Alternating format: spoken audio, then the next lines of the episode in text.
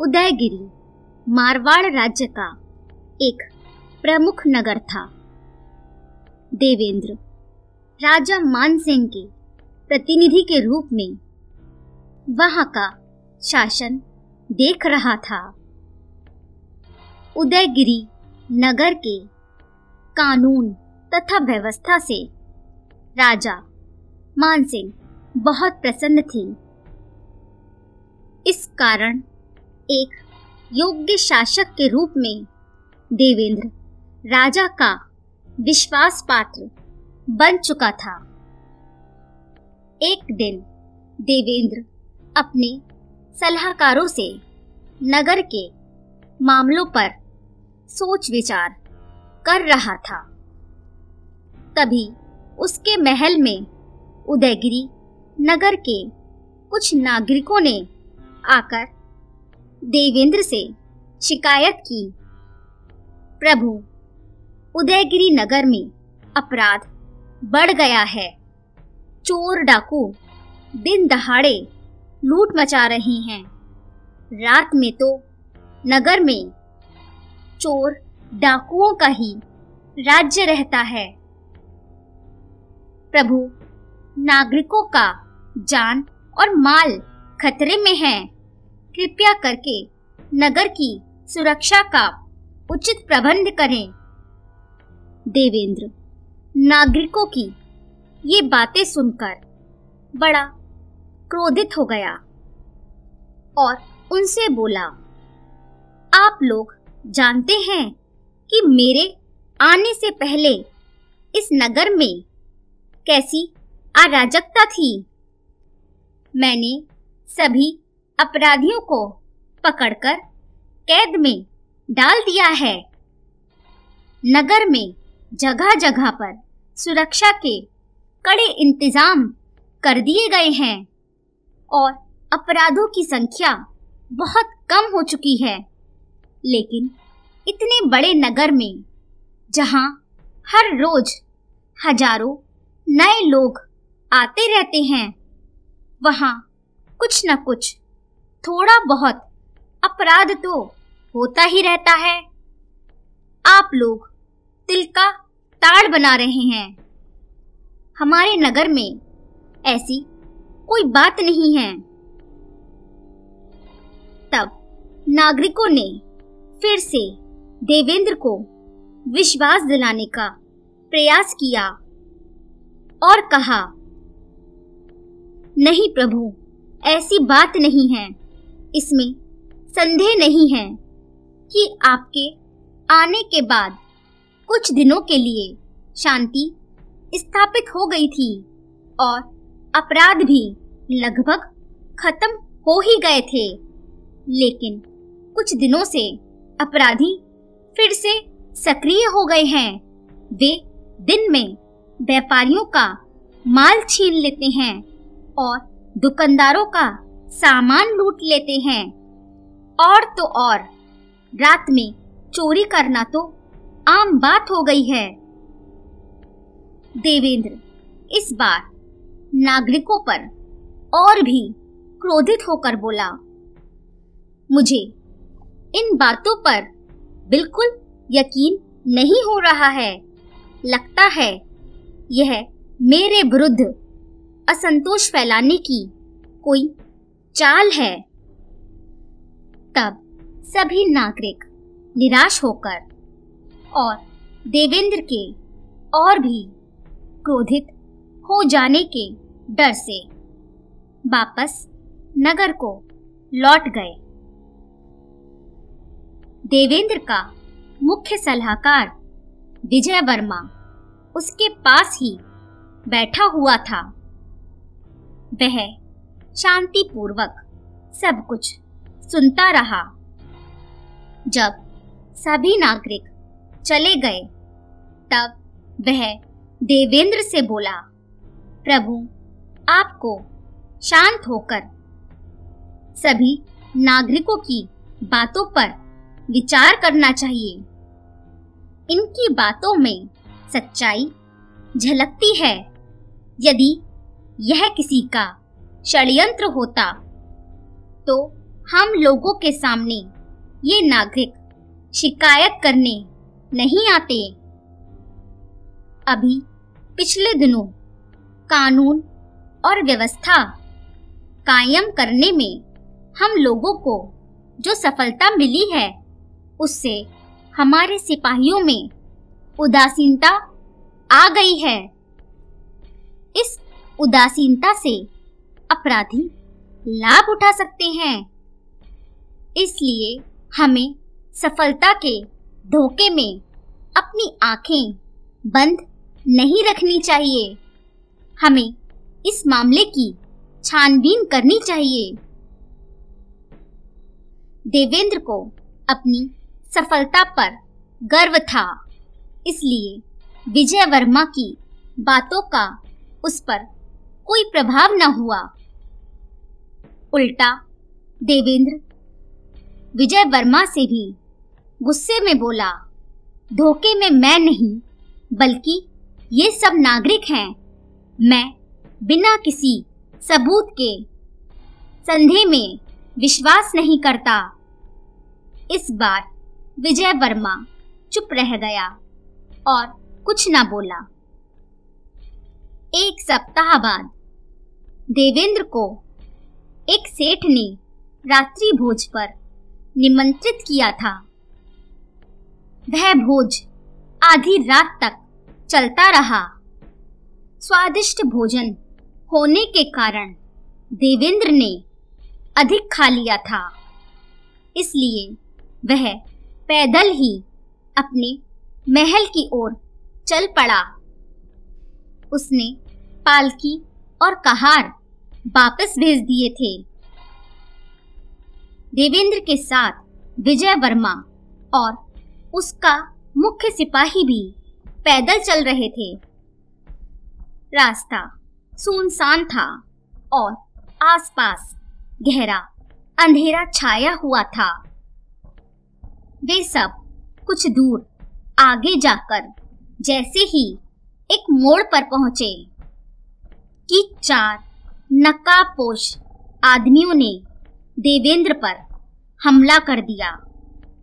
दोनों पक्षों में कुछ देर तक मुठभेड़ होने के बाद चोर भाग गए।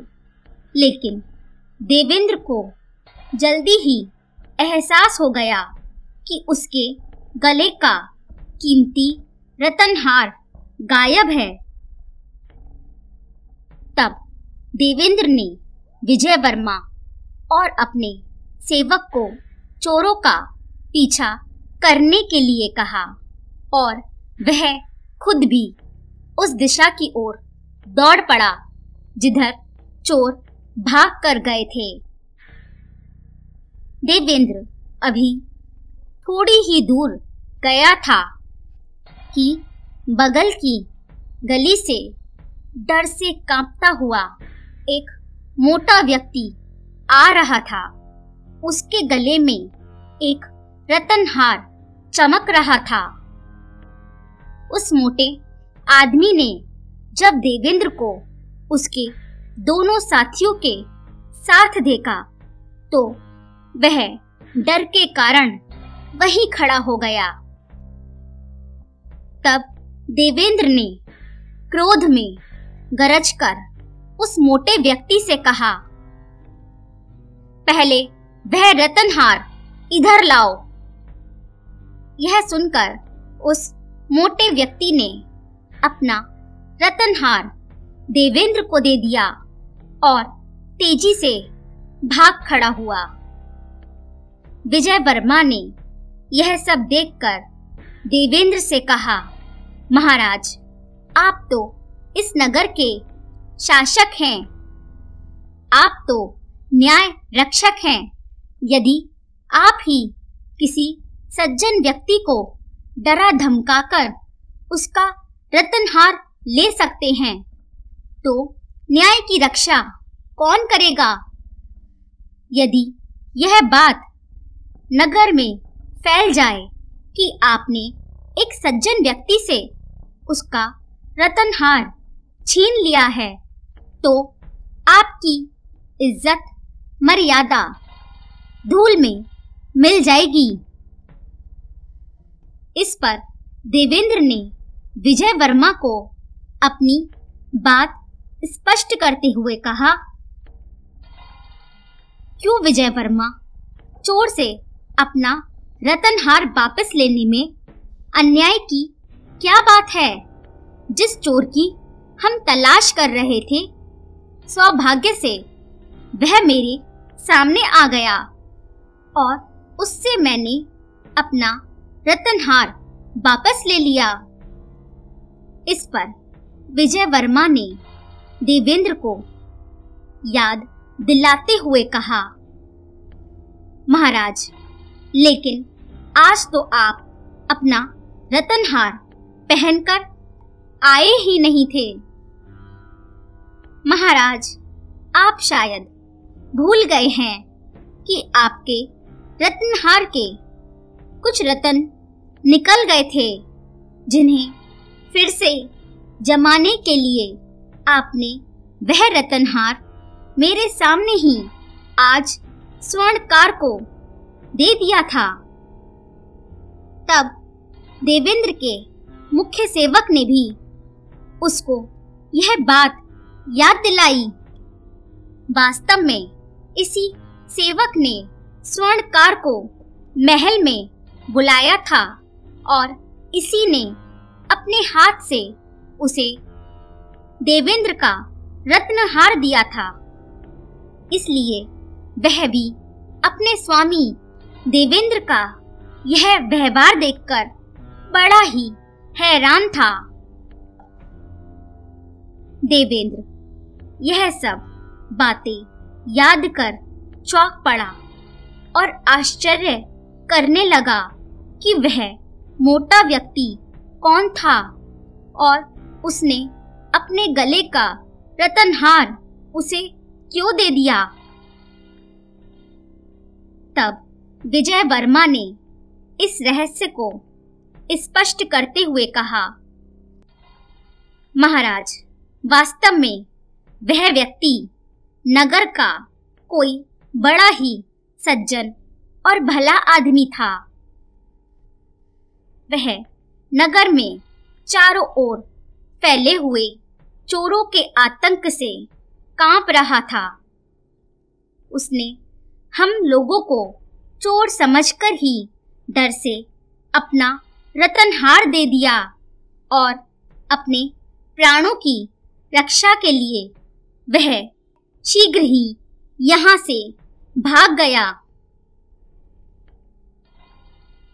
विजय वर्मा ने इस बात को और भी स्पष्ट करते हुए कहा, चोरों के हमले से आपके मन में यह संदेह पैदा हो गया कि आपका रतनहार खो गया है और चारों ओर चोरों का जाल फैला हुआ है।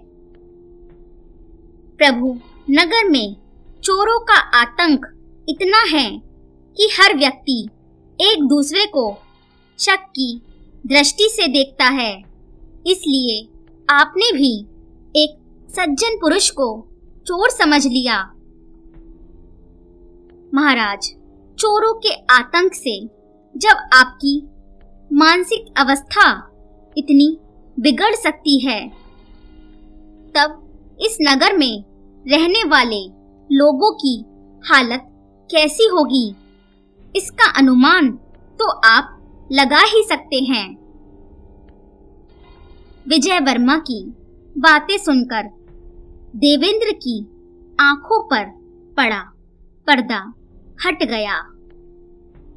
उसने महसूस किया कि नगर के लोग कितनी परेशानी में आकर उसके पास शिकायतें लेकर आए थे। किंतु उसने उन शिकायतों पर ध्यान न देकर उल्टा उन लोगों को डांटकर भगा दिया।